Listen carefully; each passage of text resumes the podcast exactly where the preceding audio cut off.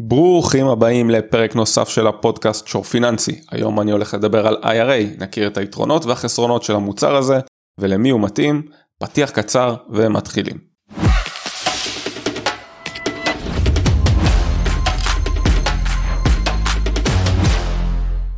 אני רוצה לפתוח את הפרק הזה עם תודה ענקית לכם, המאזינים.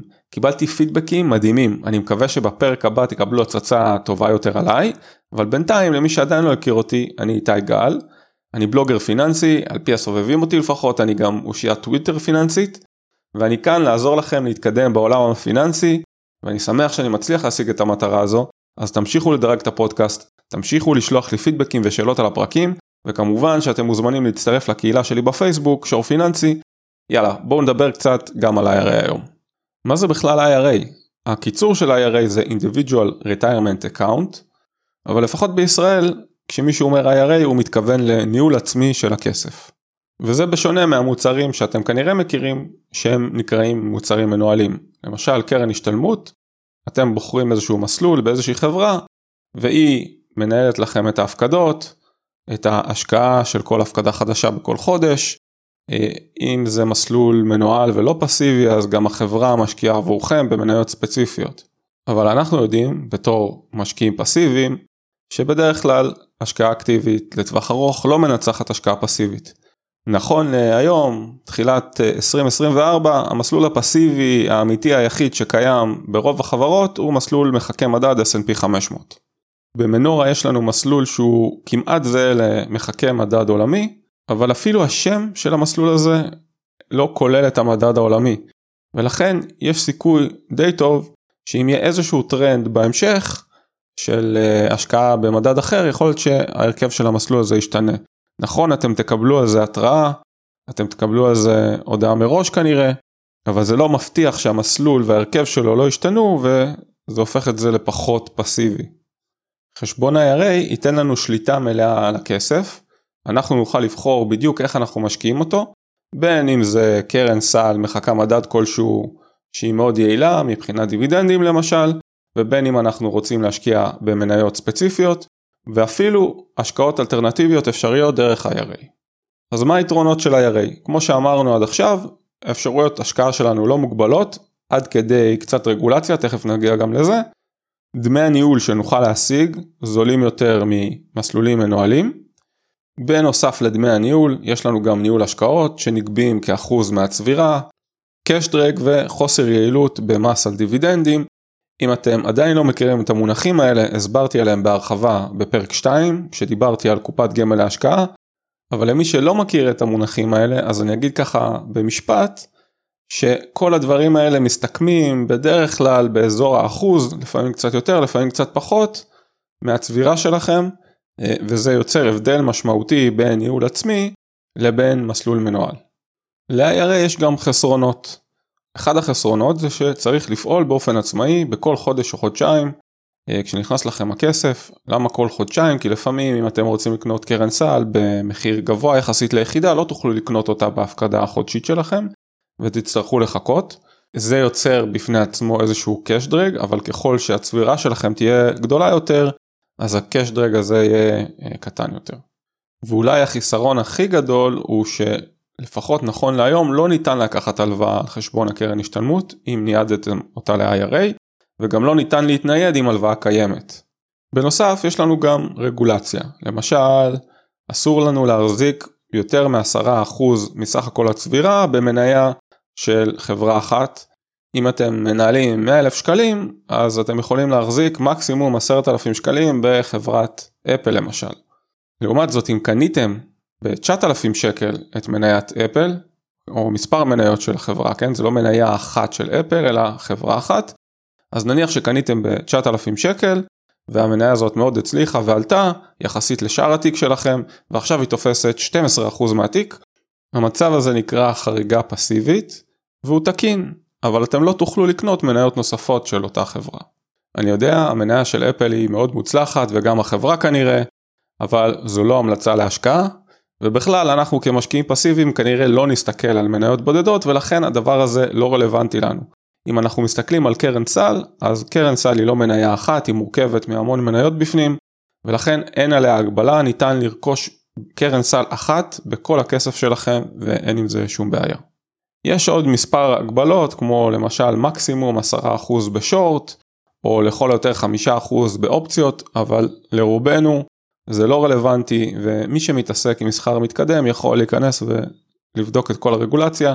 אם אתם משקיעים פסיביים ורוצים להשקיע באיזושהי קרן סל שום דבר מהרגולציה לא ימנע מכם את זה. חיסרון נוסף הוא רף הכניסה היחסית גבוה. כדי להתנייד ל-IRA תצטרכו באזור ה-250-300 אלף שקל צבירה. וזה בהנחה שאתם מנסים לעשות את הניוד הזה לבד, אם תעזרו בסוכן בתשלום תוכלו להוריד את הרף הזה עד ל-100 אלף שקלים צבירה. למה בכלל יש רף צבירה? הרי אם אנחנו מנהלים לעצמנו את הכסף, מה אכפת לחברה המתפעלת לתת לנו לעשות מה שאנחנו רוצים ולגבות את הדמי ניהול? אז מסתבר שהסטטיסטיקה של החברות מספרת שמשקיעים עם צבירה נמוכה עושים המון שטויות, עוברים על הרגולציה, דורשים משאבים יקרים מהחברה המתפעלת, והדמי ניהול שהם יחסית נמוכים, מתוך צבירה נמוכה לא מכסים את העלות הזאת ולכן זה לא כל כך משתלם, והחברות העלו את הרף כניסה אה, לרף גבוה יותר. גם אני הייתי מתוסכל כמו רבים אחרים מהרף הגבוה שצריך ודמי הניהול הלא משהו שקיבלתי גם אחרי שכבר עברתי ל-IRA ולפני שנה בערך החלטתי שאני מקים קבוצת רכישה. התחלתי לאסוף אנשים, חשבתי שאם אני אאסוף 10, 20, 30 אנשים ואני אגיע לככה 10 מיליון בצבירה סך הכל אז כבר יהיה לי כוח קנייה ואני אצליח להשיג דמי ניהול יותר טובים גם בשבילי וגם בשביל הסובבים שלי. מאוד מהר התבהר לי שהיה צורך אדיר לקבוצת רכישה הזו וממש תוך ימים בודדים הקבוצה התפוצצה והגיעה לעשרות מיליונים של אה, צבירה. המשא ומתן לקח די הרבה זמן ותוך כדי המשא ומתן הצטרפו עוד ועוד אנשים והגעתי לקבוצה של מעל חצי מיליארד שקלים בצבירה עם uh, מעל אלפיים אנשים. אם אתם מתעניינים ב-IRA אז לצערכם קבוצת הרכישה הזאת כבר הסתיימה, uh, הסתיימה די בהצלחה וכל מי שרצה לנו יד, אבל גם בלי קבוצת רכישה אפשר להשיג תנאים די טובים גם היום. רגע לפני שאתם קופצים ל-IRA אז יהיה נחמד אם תבינו בכלל מה זה המוצר הזה, איך הוא נראה. איזה מוצרים בכלל ניתן לנהל לבד. אז ניתן לנהל קרן השתלמות וקופת גמל. קופת גמל להשקעה, שזה מוצר אחר, לא ניתן לנייד ל-IRA. גם פנסיה לא ניתן לנייד ל-IRA. מי שרוצה לנהל את הפנסיה לבד יצטרך לנייד את הפנסיה שלו קודם לקופת גמל ואותה לנהל ב-IRA. בפנסיה, בשונה מקרן השתלמות, יש כל מיני רכיבים ביטוחיים, ולפני שמבצעים מהלך כזה כדאי לחקור לעומק ואפילו להתייעץ עם בעל מקצוע שיעזור לכם להבין אם אתם רוצים לעשות את המהלך הזה ואיך הוא משפיע עליכם. הדבר הראשון שנצטרך לעשות זה לבחור חברה מתפעלת. נכון להיום יש רק שלוש חברות שמציעות IRA, גלובלנט, מיטב ומגדל. יש חברה נוספת שנקראת סלייס אה, שהיא תחת כל מיני תהליכים של חקירה אז לא מומלץ להיכנס לשם כרגע. החברה שבחרתם, הגוף המתפעל, היא תגבה מכם את דמי הניהול השנתיים. אחרי שתבחרו איזשהו גוף מתפעל, תצטרכו גם לבחור ברוקר. את הברוקר אתם בוחרים מתוך רשימה של ברוקרים שעובדים מול אותו גוף שבחרתם. הברוקר הוא זה שמאפשר לכם לסחור, הוא ייתן לכם גישה למערכת מסחר, כמו כל מערכת מסחר בחשבון מסחר עצמאי שאתם מכירים, והוא גם יגבה את עמלות המסחר. עמלות המסחר קבועות לכולם, הן נסגרות בין הברוקר לגוף המתפעל וזה לא משהו שאתם יכולים להתמקח עליו. אבל לכל ברוקר יש עמלות מסחר שונות וכדאי לבחון אותם לפני שאתם בוחרים את הברוקר בהתאם לאופי ההשקעה שלכם. מבחינת המעסיק שלכם אין הבדל, זה מתנהל כמו כל קרן השתלמות אחרת וזה בסך הכל התניידות לגוף מתפעל אחר. אם אתם עצמאים אותו דבר אתם מפקידים הפקדה רגילה לקרן השתלמות. אם בחרתם לנייד מספר קרנות השתלמות, הסכום הכולל של כל מה שיש לכם בכל הקרנות השתלמות ביחד יופיע בחשבון מסחר אחד. כנ"ל לגבי קופות הגמל, כולן יאוחדו לחשבון מסחר אחד. אם ניידתם גם קופת גמל וגם קרן השתלמות, יהיו לכם שתי חשבונות נפרדים. אין בעיה כמובן לנייד קופות גמל וקרנות השתלמות בין אם נזילות או לא נזילות. דמי הניהול נלקחים מכל חשבון בנפרד, דמי הניהול נלקחים באחוזים מהצבירה, אז זה לא כל כך משנה לכם אם יש לכם יותר מחשבון אחד, אבל יש ברוקרים שגם ייקחו לכם על כל חשבון איזשהו סכום מינימלי, למשל 15 שקלים בחודש, ואם יש לכם שני חשבונות, אז צפו לזה שתשלמו 30 שקלים בחודש. אצל רוב הברוקרים אין דמי משמרת כאלה, אבל חשוב להכיר את זה. אם אתם לא מרוצים מהברוקר שבחרתם, אפשר להתנייד לברוקר אחר בכל שלב, כמובן ברוקר שעובד עם אותו גוף מתפעל. לרוב הגוף המתפעל לא יגבה שום דבר על הניוד הזה, אבל יכול להיות שהברוקר עצמו על ניוד ניירות ערך כן יגבה סכום כלשהו. כמו שהזכרתי, יש גם איזשהו רף כניסה של סך הכל צבירה. הצבירה הזאת מחושבת לפי תעודת זהות, זאת אומרת שלא תוכלו לאחד צבירות של בני זוג, מה שכן תוכלו לעשות זה לאחד את סך הכל הצבירות שלכם בכל קרנות ההשתלמות וכל קופות הגמל ביחד. ניוד ל-IRA הוא לא סופי, זאת אומרת שתמיד אפשר לחזור אחורה. אם אתם מחליטים שזה לא מתאים לכם IRA, אז תוכלו לנייד בחזרה את הכספים למסלול מנוהל. אוקיי, אז החלטתם שאתם מתניידים ל-IRA, איך נראה כל תהליך ההצטרפות הזה? קודם כל פונים לגוף המתפעל, ממלאים מספר טפסים, אה, ידריכו אתכם, או שכמובן יש את האפשרות בתשלום להיעזר באיזשהו סוכן שיעזור לכם למלא את הטפסים האלה. יוציאו לכם מסלקה, יבדקו אם יש מה לנייד, יכול להיות ששכחתם חלק מהקרנות השתלמות, יכול להיות שלא נידו לכם את כל הכספים מאחת לשנייה בעבר, יאספו עבורכם את כל הנתונים, אתם תעדכנו את המעסיק, טופס קוביות או מה שזה לא יהיה, אה, יחכו לביצוע הפקדה אחת כל עוד יש לכם קופת גמל או איזושהי קרן השתלמות שהיא עדיין פעילה, אז יחכו שהמעסיק יבצע את ההפקדה הראשונה ל-IRA, ואחרי שתגיע ההפקדה הראשונה, יניידו גם את הצבירה שלכם. כמובן שניתן לנייד רק צבירה ללא הפקדות, ואז אין שום צורך להמתין לאיזושהי הפקדה, והתהליך הזה הוא מהיר יותר. אם אתם לא מחכים להפקדה ראשונה, אז סביר להניח שתצליחו להשלים את כל התהליך תוך מספר בודד של שבועות, כחודש, אם כן מחכים להפקדה אז בדרך כלל עד שתעדכנו את המעסיק, עד שהוא יפקיד לכם בחודש הבא, זה ייקח לפחות חודש, ואחרי זה עד שינדו את הצבירה, עוד כמה שבועות, עוד חודש, סך הכל משהו כמו חודשיים, אם הכל הלך יחסית חלק. ולצערנו, לא תמיד הכל הולך חלק. לפעמים הפקדות לא מגיעות, חלק מהכספים אולי לא ישויכו לחשבון שלכם, יש פה כל מיני דברים שאם אתם עושים את זה לבד אתם צריכים לקחת בחשבון שזו אחריות שלכם להתעסק מול הגוף המתפעל, לפעמים אולי מול המעסיק שלכם כדי לוודא שהוא ביצע הפקדה למקום הנכון. אם אתם לא רוצים להתעסק בעצמכם, אם אתם לא בטוחים שתצליחו לעשות את זה לבד, תיקחו שירות בתשלום, זה יחסוך לכם לפעמים הרבה כאב ראש.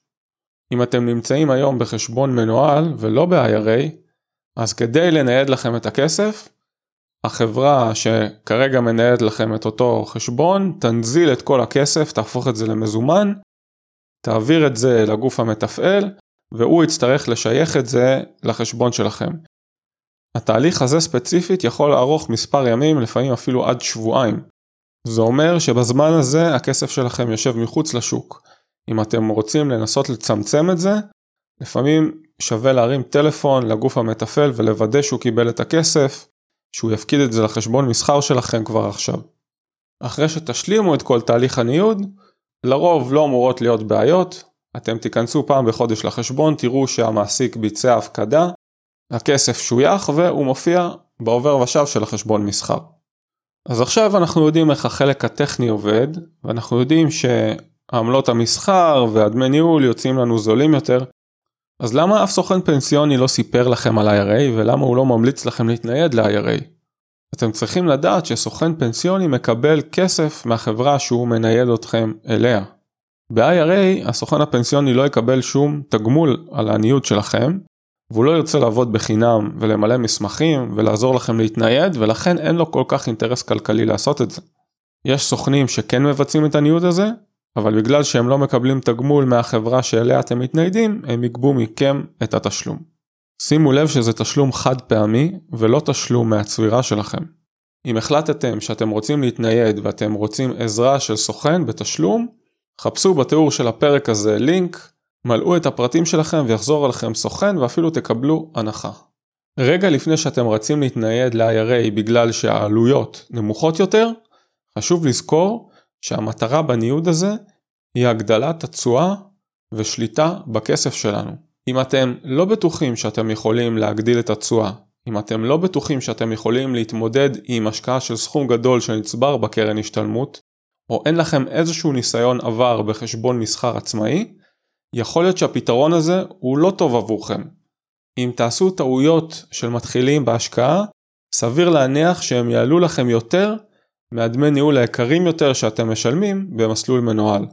אם אתם כן יודעים מה אתם עושים, ואתם מתלבטים האם בכלל לפדות את הקרן השתלמות ולהשקיע אותה לבד בחשבון מסחר עצמאי, במקרה הזה לא צריכה להיות התלבטות בכלל, כי השקעה בחשבון מסחר עצמאי מחוץ לקרן השתלמות, או ב-IRA בתוך הקרן השתלמות, היא זהה לחלוטין מהבחינה הטכנית, רק שבחשבון מסחר עצמאי אתם תהיו ממוסים במס רווח הון, ובתוך הקרן השתלמות תהיו פטורים ממס רווח הון.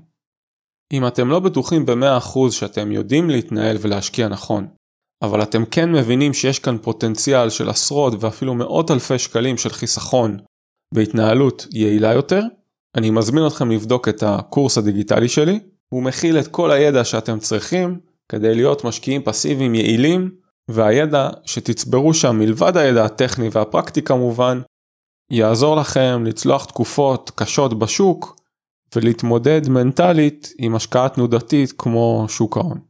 לפני שאני מסיים, אני רוצה לפנות לאלה מכם שיש להם צבירה נמוכה ומאוד מאוכזבים שהם לא יכולים להתנייד ל-IRA.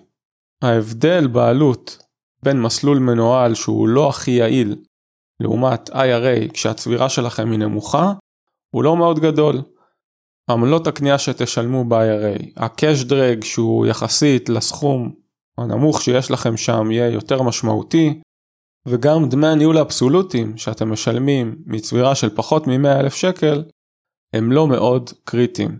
ההפרש הגדול מגיע בהמשך הדרך כשיש צבירה גדולה, כשאתם נמצאים המון שנים בקרן השתלמות. מי שמתכנן השקעה כזאת גדולה והמשך הפקדות לקרן השתלמות או קופת הגמל, אז תוך זמן יחסית קצר הוא יגיע למינימום ואז יוכל להתנייד. עד אז ההפסד הוא לא כזה גדול ולא צריך להיות מאוכזבים מזה. אפשר להתנהל בשקט בקרן מנוהלת, מחכה מדד, פסיבית, אה, והכל בסדר. אם עדיין לא דירגתם את הפודקאסט, זה הזמן. אם עלו לכם שאלות בעקבות הפרק הזה, בואו לשאול אותם בקהילה שור פיננסי בפייסבוק. נתראה בפרק הבא, תודה שהאזנתם.